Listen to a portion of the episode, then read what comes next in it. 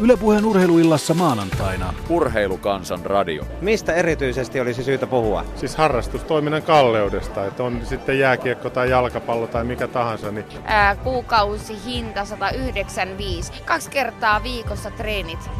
Uh-uh. Eikä tarvi vetää kuin joku joukkueen voimistelu, kun ajatellaan sitä, että jos päästään vähänkin korkeammalle, niin hinnat on aika kovia.